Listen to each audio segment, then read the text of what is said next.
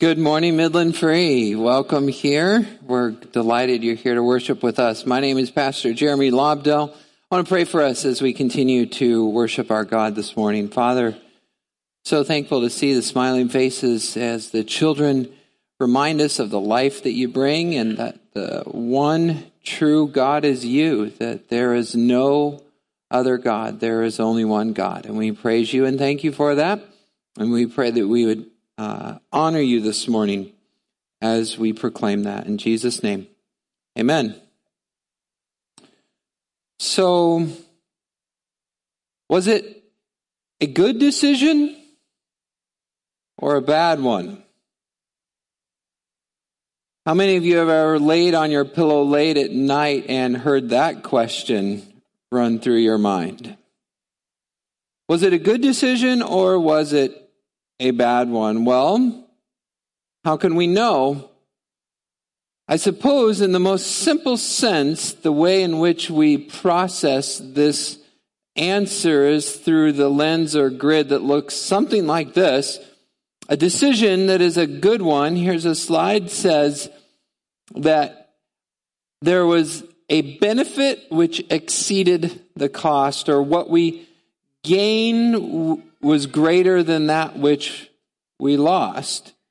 A bad decision, on the other hand, is one in which we lose more than we gain. Now, this may sound fiscal or monetary or business or corporate, but the reality is we're making these decisions in every area of our life. For example, it's pretty easy to measure if it's a monetary decision if you came out better on one end than the other, but it's also the case that we process our decisions like this from a relational perspective as well. Is this relationship one in which more is gained or more is lost? Is this project one in which more is gained or more is lost? Is if you're a child and you're asking this question, you're like, I'm making a baseball card trade and I'm asking, did I had to trade two of these cards for one of this card, but this one that I've I obtained is more than the two that I lost. What is it? Is it a good decision or is it a bad one? I imagine Ruth laying on her pillow was asking herself the same question Was my decision to stick with Naomi a good one or was it a bad one? See, up until this point, Ruth doesn't really know she doesn't know the end of her story. We know the end of her story, and we look at it, and it's easy for us to tell, but her story in chapter 4 has not ended yet. And so, more than likely, she's in this position of suspense, asking herself the question Was my decision a good one or a bad one? Will it pay off? And so today, what I'd like to do in Ruth chapter 4 is walk you through that grid from Ruth's perspective and then from our perspective. And simply, the question we'll ask for Ruth and the question we'll ask for ourselves is this um, Does it pay off? Faithfulness, in particular, Ruth's decision and our decisions as well. Ruth makes a decision to follow someone. We also must make a decision to follow someone. And then when we do so, we ask the question Does it pay off? And for Ruth, the way we can look at it is basically we can look at for her as an individual, does it pay off for Ruth? And then we can look at it and say, does it pay off for her family? Her immediate family, does it benefit them? And then we can look even more broadly and say, does it pay off for those people around Ruth and Naomi as well? And guess what? Same is true for us. You can see on the slide the same decision making process, we can evaluate our own decisions and say, hey, was this decision a good one for me? Because really, honestly, that's what a lot of us are asking. Did this benefit me? And then after that, does it benefit my family and even further those people who are around me? So those are the questions we'll ask today as we look at the fourth chapter beginning in verse 9 of the book of Ruth. We'll ask it for Ruth because the beauty of it is we have her full story and then we'll see how it applies to our stories as well. So, Ruth chapter 4, beginning in verse 9, it says this Then Boaz said to the elders and all the people, Your witnesses this day that I have bought from the hand of Naomi all that belonged to Elimelech and all that belonged to Chilion and Mahlon. Also Ruth the Moabite, the widow of Mahlon, I have brought, bought to be my wife, to perpetuate the name of the dead is, and is in his inheritance, that the name of the dead may not be cut off from among his brothers and from the gate of his native place. You are witnesses this day. Then all the people who were gathered at the gate and the elders said, We are witnesses. May the Lord make the woman who is coming into your house like Rachel and Leah, who together built up the house of Israel. May you act worthily in Ephrathah and be renowned in Bethlehem, and may your house be like the house of Perez, whom Tamar bore to Judah, because of the offspring that the Lord will give you by this young woman. And then the narrator fills in, he says, So, or in other words, in accordance with his promise, as he said he would, Boaz, fulfilling his duty, took Ruth and became his wife. And she became his wife, and he went into her, and the Lord gave her conception, and she bore a son. And then the women pick up, and it says, The women said to Naomi, Blessed be the Lord who has not left you this day without a redeemer. And may his name be renowned in Israel. He shall be to you a restorer of life and a nourisher of your old age. For your daughter in law, who loves you, who is more to you than seven sons, has given birth to him.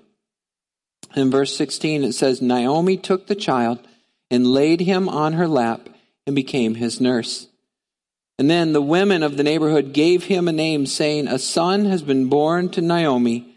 And they, that is, the women, named the child Obed. And Obed was the father of Jesse, and Jesse the father of David. There's your big connection. That's the reason for the genealogy. But let me show you a little chart here. I'm going to read the scripture text to you, and you can look at this. Um, it's obviously too small for you to see the names, but with each name, you're just going to follow them down all the way to the point of Boaz. And then to the left of Boaz is that family Elimelech and Naomi, and then Chilion and Mahlon, and then Orpah goes one way, and Ruth goes the other. And as a result, she's integrated into this new family tree. So these are the names. These are the generations of Perez, number one. Then Perez fathered Hezron. Then Hezron fathered Ram. Then Ram fathered Amminadab. Then Amminadab fathered Nahshon. You can go ahead and keep that slide up there while I read this. Nahshon fathered Salmon. Salmon fathered Boaz. Boaz fathered Obed. Obed fathered Jesse. And Jesse fathered the last one, David. This is the word of the Lord. Praise be to God. So, does it pay off? Does faithfulness pay off? Well, why are you saying faithfulness, Pastor Jeremy? Well, the reason is this is because at the beginning of this book, if you weren't here for the start of the series, Ruth made a decision. She made a big decision. She decided after the death of her husband, rather than going back to her homeland, instead she would follow Naomi back to her hum- homeland, which would be familiar to Naomi, but completely unfamiliar to Ruth.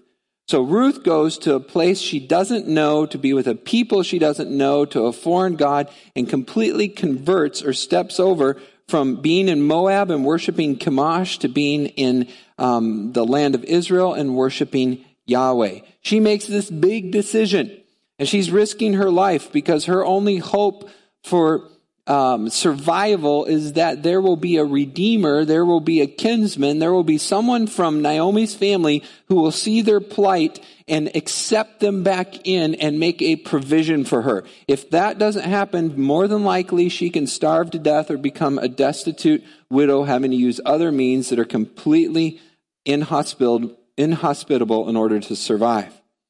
This is her plight. So she makes this decision. She goes with Naomi.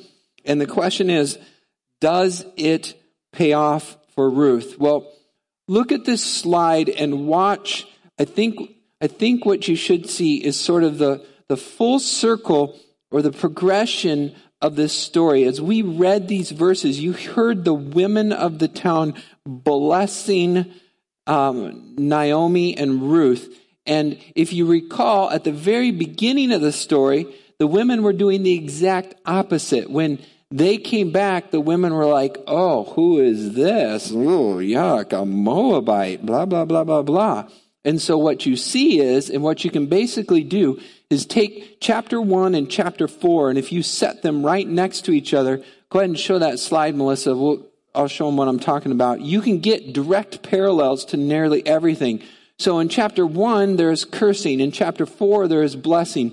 In chapter one, there is a widow. In chapter four, there is a beloved wife. In chapter one, there is the person who is childless. In chapter four, all of a sudden someone is childbearing. In chapter one, they are completely destitute. In chapter four, all of a sudden, they're well to do.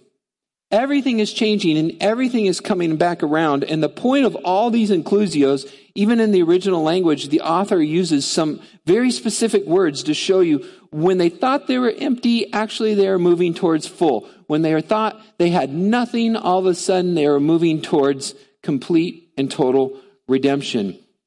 This is really what um, I would call, what many would call the original Cinderella story. This is a true rags to riches about someone who is faithful, someone who is a servant, and someone who is blessed for doing what God had called them to do. Now, here's a slide of that Cinderella story. And I mentioned that there are several words throughout this book. You can go to my teaching seminars and see more, but here's just a quick snippet of that. What happens in chapter one is Ruth is called a foreigner. And then in chapter, chapter 2, she's the lowest servant. This would be like a slave. And then in chapter 3, she's a maid servant working for Boaz. And then in chapter 4, she is ultimately the woman of the house, the princess now made queen. Here is the royal Ruth. And in fact, she is incorporated into the royal line because remember, Obed fathered Jesse and Jesse fathered David. Ruth is now included in the messianic line. There is a Moabite widow in the line of Christ, showing us that God is a God of all peoples everywhere, no matter what, not limited to an individual specific ethnicity or nationality. So this is truly Ruth, the book of Ruth is the original Cinderella. In fact, there's even a slipper. Do you remember? Yeah, a sandal, close enough. It's not glass, but there is an exchange of a slipper early on where one person takes off the slipper and gives it to another, and this is the right or deed of property, the transfer from one house to another. And as a result, she is redeemed because Boaz now has the slipper. This is, in fact, the original Cinderella story. And so, what you see, I hope, we'll go back to that slide once more because I just want to pound it in. Our decision, in, in her decision, Ruth's decision to follow Naomi, she goes from being cursed to blessed, from widow to wife, from childless to childbearing to destitute and well to do. That's what happens to Ruth, who is faithful and decides to follow Naomi. Now, what happens to us? If we are in one stage of life and we are not following Jesus, and then we make a decision and we say, you know what, I'm going to change. I'm going to move from where I was to where the Bible tells me I should be. I'm going to decide to leave all that other stuff behind and follow after Christ.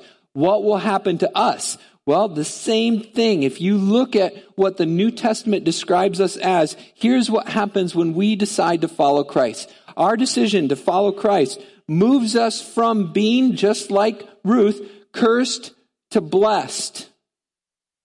It, it transfers us from being underneath the curse of sin to being underneath the blessing of God from being guilty to forgiven, from being slaves to free. We move from being cursed to being blessed, just like Ruth. So too from widow to wife. Originally we were unloved. We were under the wrath of God, but now we are called the bride of Christ. We have moved into the royal messianic line. We are now associated with Jesus and looking forward to his banqueting table in which his banner that covers us is called love. Spread the wing of your garment over me, Ruth says. Now we have become wed to Christ. We were spiritually dead. We were childless, if you will. We were unproductive. But now, as a result of the power of the Holy Spirit, we can bear fruit. We can make disciples. We can see converts. We can see the fruit of the Spirit appear and crop up in our lives. And we become very productive. Where we were destitute and had nothing, all of a sudden now we are well to do. We are the richest people in the entire world. Everything we have can be taken away from us, and yet we still gain eternity and glory. We have more to be gained than can ever be lost. I think that makes it a good decision. What is a good decision? It is when you gain more than what you lose. A bad decision, you lose more than what you gain, but the Bible explicitly affirms that we will gain way more than we will ever lose. Why would anyone try to gain all the riches of this world and lose their soul? That's not a good decision. Then you lose more than you gain. But if you give up everything and gain Christ, then you gain way more than you ever lose. What's a good decision? Well, for Ruth, this is a good decision. Follow Naomi and commit to Yahweh. What's a good decision? For us, it is to follow Christ and commit to Jesus. You gain way more than you ever lose. Does it pay off? Well, big time for us as individuals, that's clear. I hope I made that clear. But what about our families? Well, first let's look at Ruth again. What happens? Well, for Naomi, she's redeemed. Naomi is redeemed. We always think of this book as, oh, cool. Ruth has been redeemed. But do you understand that Naomi, the widow, is being redeemed as well? She would be even in a worse state than Ruth. But what happens then is when the women say to Naomi in verse 14, if we can jump to that slide, verse 14 it says, Blessed be the Lord who has not left you this day without a redeemer. And may his name, the name of your redeemer, be renowned in Israel. Verse 15, he shall be to you, Naomi, a restorer of life. This is the grandparent second wind.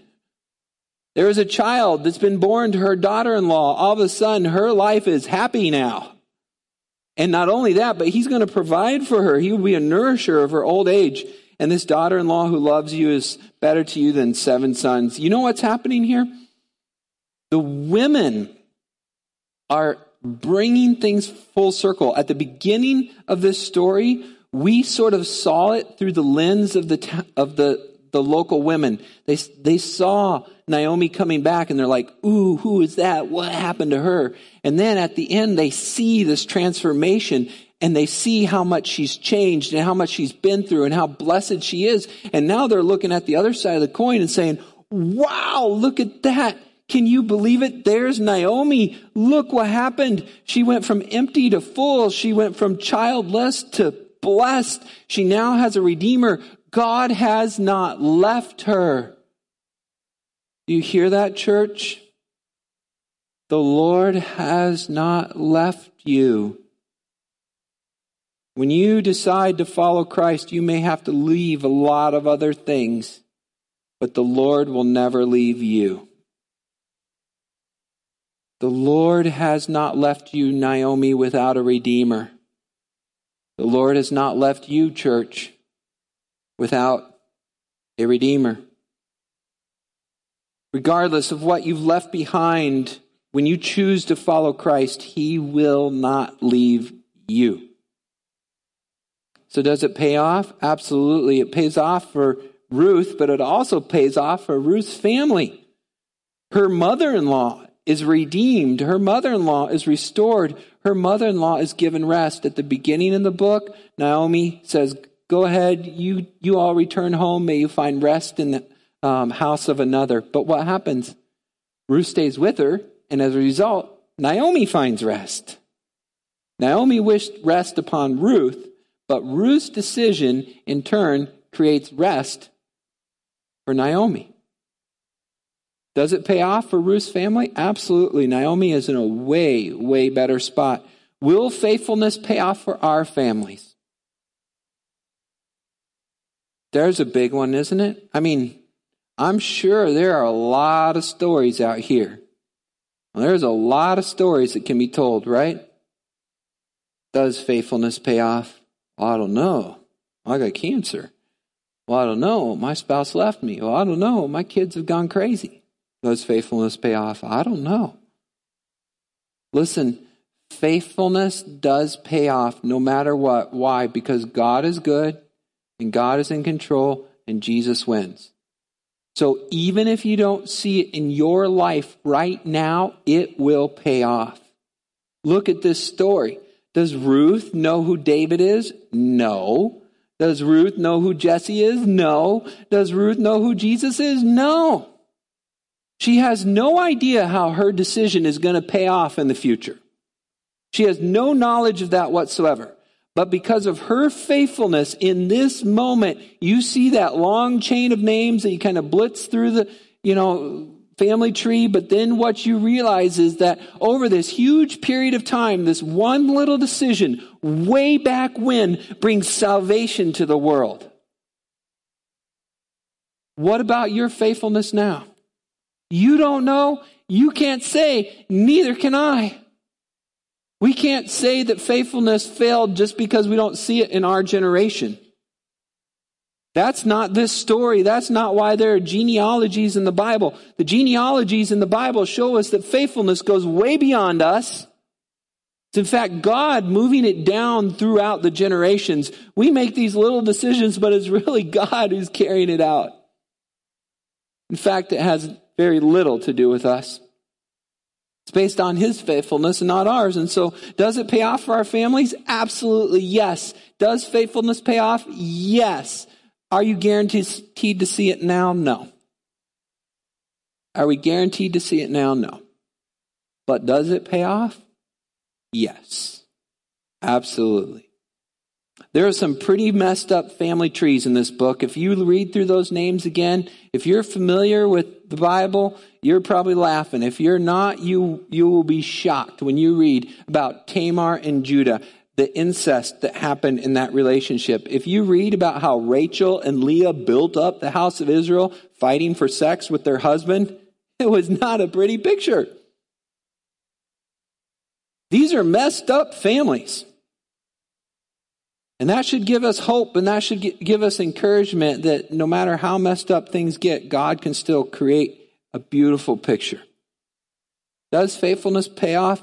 Absolutely. Do we get to see it now? No promises. But will we get to see it? Absolutely. You have God's word. God is faithful. He will reward your family. So what does that mean for our families then? Here's, here's a slide. And you can write these down or you can download them later. You can have these. We're happy to share. Number one, if God is faithful and faithfulness pays off, then don't give up. Don't give up. Do not give up on your family. I know it's tempting. I know there might be good reason to. Like, they don't deserve it. They haven't earned it. Don't give up. Don't give up. Keep your promises. This is particular to spouses. Look, you made a vow, for better, for worse. Which one is it right now? Might be worse. Might be better. I don't know. But either way, keep your promise. Keep your promise. Number three, take care of the day to day. And you know what? It, it's what we have to do. It's the grind. It's the stuff, but we have to do it. You know, you have to go to work, you have to do the dishes, you have to clean your laundry, you have to fix the pipes, whatever. It's just part of life. But that's what Ruth does. You know, she goes out and she gathers. But in her gathering, in her simplicity, in the little daily tasks that she does faithfully every day, that's where God meets her. He meets her on the, Boaz on the threshing floor. It's in the daily, mundane, everyday faithfulness that all of a sudden God shows up. So we got to be faithful. We think every day is a revival or a spirit filled moment. No. Some days it's just doing the laundry, changing the diapers, and going to work, coming home and getting up and do it again. over this long process that we go through each and every year, the seasons change, so too the book of Ruth. That's where God shows up. So keep doing the day to day, and you wait, and you wait for God until He provides for you in unexpected ways. He meets you in the moment, and you are surprised. Wow, it just so happened that this field at this time, on this day, at this place, happens to be our kinsman redeemer. What do you know? It just so happened that the other kinsman redeemer happened to be walking through the gate at the exact same time we were. What do you know? You wait and then watch God work. And then when the moment arrives, next slide please, you have to be ready. When the moment arrives, you go for it. You jump, you pounce. That's what it means to wait on the Lord. Waiting on the Lord is like a lion in the grass. It's sitting there, but it's not asleep. It is ready to pounce. It's waiting. It's waiting for the moment. And when you wait by faith, that's what it means to wait. You sit there and you wait until God provides that moment and then you pounce. And you take a God glorifying risk. Now I put God glorifying because there's a lot of different risk out there. There's stupid risk and there's God glorifying risk. I'm not talking about stupid stuff like, oh, I decided to spend my retirement on lottery tickets because maybe that'll pay off. you know, you have a chance, you have better chance of getting struck by lightning twice than winning the lottery. So if anyone in here has been struck by lightning twice, let me know. I want to go to the quick stop with you afterwards. but other than that, Make, make a God glorifying risk here. Look, God glorifying means that this is something you've been praying about. This is something you've been thinking about. You don't have all the answers right now, but you believe that if you do this, it will bring him glory. That's different than a lottery ticket. It may actually cost you money, but that's a God glorifying risk. And then once you do, you trust him for the unknown. Say, okay, I don't know how this is going to go, but I went for it, Lord. Let's see. What do you got? And that's called a God glorifying risk. So does it pay off? Yeah, it pays off for us. It pays off for Ruth. Does it pay off for our family? Yes, it will. Eventually, guaranteed. Look at the family trees. It pays off. And so we know it pays off for us. We know it pays off for our families. What about those around us? Does it pay off? Well, in the story of Ruth, it clearly pays off. The whole community is blessed. Everybody is celebrating. And if you, like I said, if you follow the family tree, it pays off for the entire nation of Israel. Through this family, the Davidic king comes and delivers the people from their oppressors.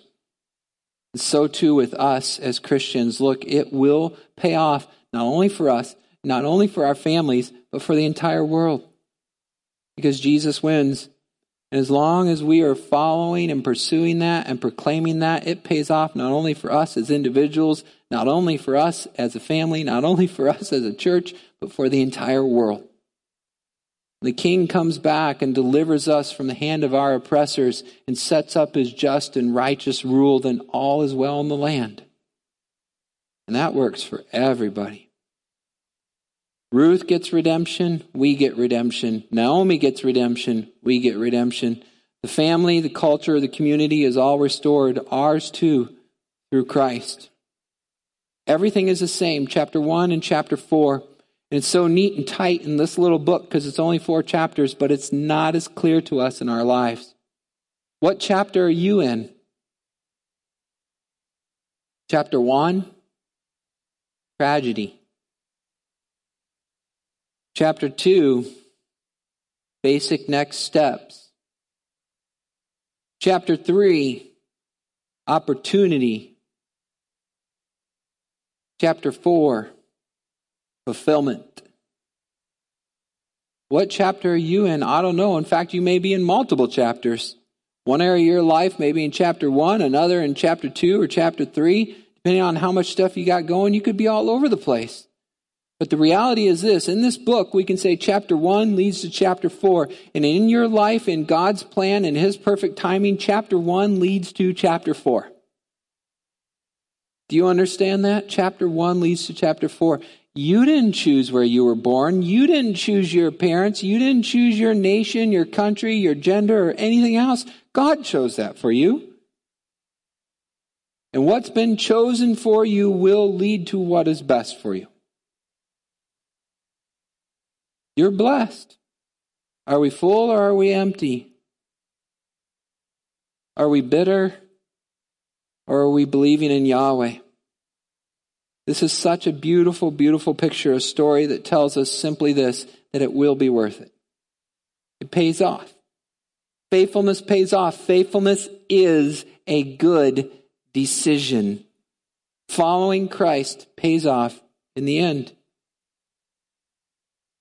I have a story that I'd like to illustrate that with this morning as we get ready to wrap up. And uh, the story is by the good Dr. Seuss and entitled Horton Hatches an Egg. You know, does anybody know this one? If you don't, you should. If you have children, read it to them. If you don't, Wait for your grandchildren, buy it, and put it on the shelf. This is a good one. If not, buy it and go back and serve in our nursery. This is Horton hatches the egg, and it's actually kind of long, so I won't, I won't read the whole story to you, but essentially what happens is this. There's this bird, and it's kind of a lazy bird, and the bird has an egg, but she doesn't really want to sit there on her egg. And so what she does is she convinces Horton, this elephant, to take over for a little while. She tells him she'll be back in a little bit. Well, inevitably, her promise falls through. Horton agrees. He sets up some strange system with sticks supporting the tree so that this giant elephant can sit on the egg. And he sits on this egg. And at first, you can see he's smiling and happy. He is sitting on his egg and doing great. But then, as time goes on, all of a sudden there's a thunderstorm. Not so great. Meanwhile, while it's storming, the bird has it made in the shade. Mayzie is off down in Cancun or whatever, enjoying her life, while Horton is in Michigan, sitting on his egg. Eventually, some of the other jungle creatures come around, and boy, they find it so funny this elephant sitting on an egg in a tree and they're making fun of him. So he's been through the hot, he's been through the cold, he's been through the rain, he's been through the storm. He's getting everybody making fun of him and having a grand old time at his expense. But Horton is not giving up. He's still sitting on that egg. And lo and behold, of course, some hunters come along. and there's Horton, ready to give his life to fulfill his promise. But they think it'd be better to take him to the circus because, you know, elephant sitting on an egg, you don't see that every day.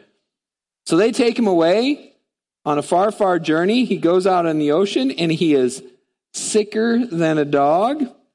He gets back to the big city. He's put under the big tent. And all of a sudden, one day, when it's down south, guess who comes back? That pesky little bird who wouldn't sit on her own egg. When she gets there and she sees him sitting on her egg, she is upset. She says, That's my egg. And I'll read it from here because his words are better than mine. She said, she screams, It's mine, screamed the bird when she heard the egg crack. The work was all done. Now she wanted it back. It's my egg, she sputtered. You stole it from me. Get off my nest and get out of my tree. Oh, poor Horton with a sad, heavy heart. But at the very instant, the egg burst apart. And out of the pieces of red and white shell from the egg that he'd sat on so long and so well, Horton the elephant saw something a whiz. It had ears and a tail and a trunk just like his. And the people came shouting, What's all this about? They looked and they stared with their eyes popping out. Then they cheered and they cheered and they cheered and more and more. They'd never seen anything like this before. My goodness, my gracious, they shouted my word. It's something brand new. It's an elephant bird. And it could be, it should be, it should be like that because Horton was faithful. He sat and he sat. He meant what he said and he said what he meant because an elephant is faithful 100%. That's a great story. I love that story. Good old Horton. This big, goofy elephant through the wind and the rain and the cold and the sick and the storm. But when he said he'd sit on it, he sat. Not every day was a good day. Not every day was fun. He got made fun of. But eventually, eventually, paid off. I want to encourage you, church. Faithfulness pays off. Story of Ruth, story of Horton, story of you and me. There's a guarantee you have this hope as an anchor of the soul. Because God is good and God is in control, faithfulness will be rewarded. You know what? That's the point of Easter, by the way. We look at the resurrection and we, we oftentimes think it's just for our salvation and forgiveness of sins, but really what the resurrection is, in a lot of ways, it's for Christ. It's for Jesus. It's for Him to prove that He was who He says He was. That everyone else says He's guilty. God the Father raises Him up and says, no, He's clean. Everyone else says He's a loser, and God the Father raises Him up and said, no, He's victorious. And God, everyone else says, look how broken he is. Look how messed up we made him. And God the Father raises him up and says, no, he's perfect. Everyone else says, no, we're going to make him bow at our feet. And God the Father raises him up and says, no, you will bow at his feet.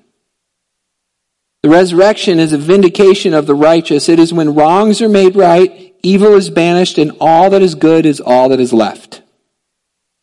And that's what we have to look forward to as well. Christ is the first, we're the second.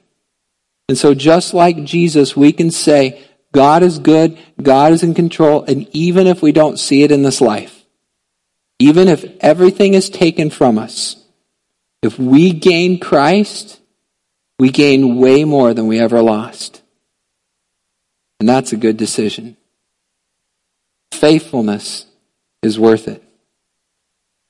Father, we thank you and praise you. We thank you for Jesus, our perfect Messiah and the perfect spotless Lamb of God. Thank you for his resurrection and his victory, his vindication. Lord, we look forward to ours.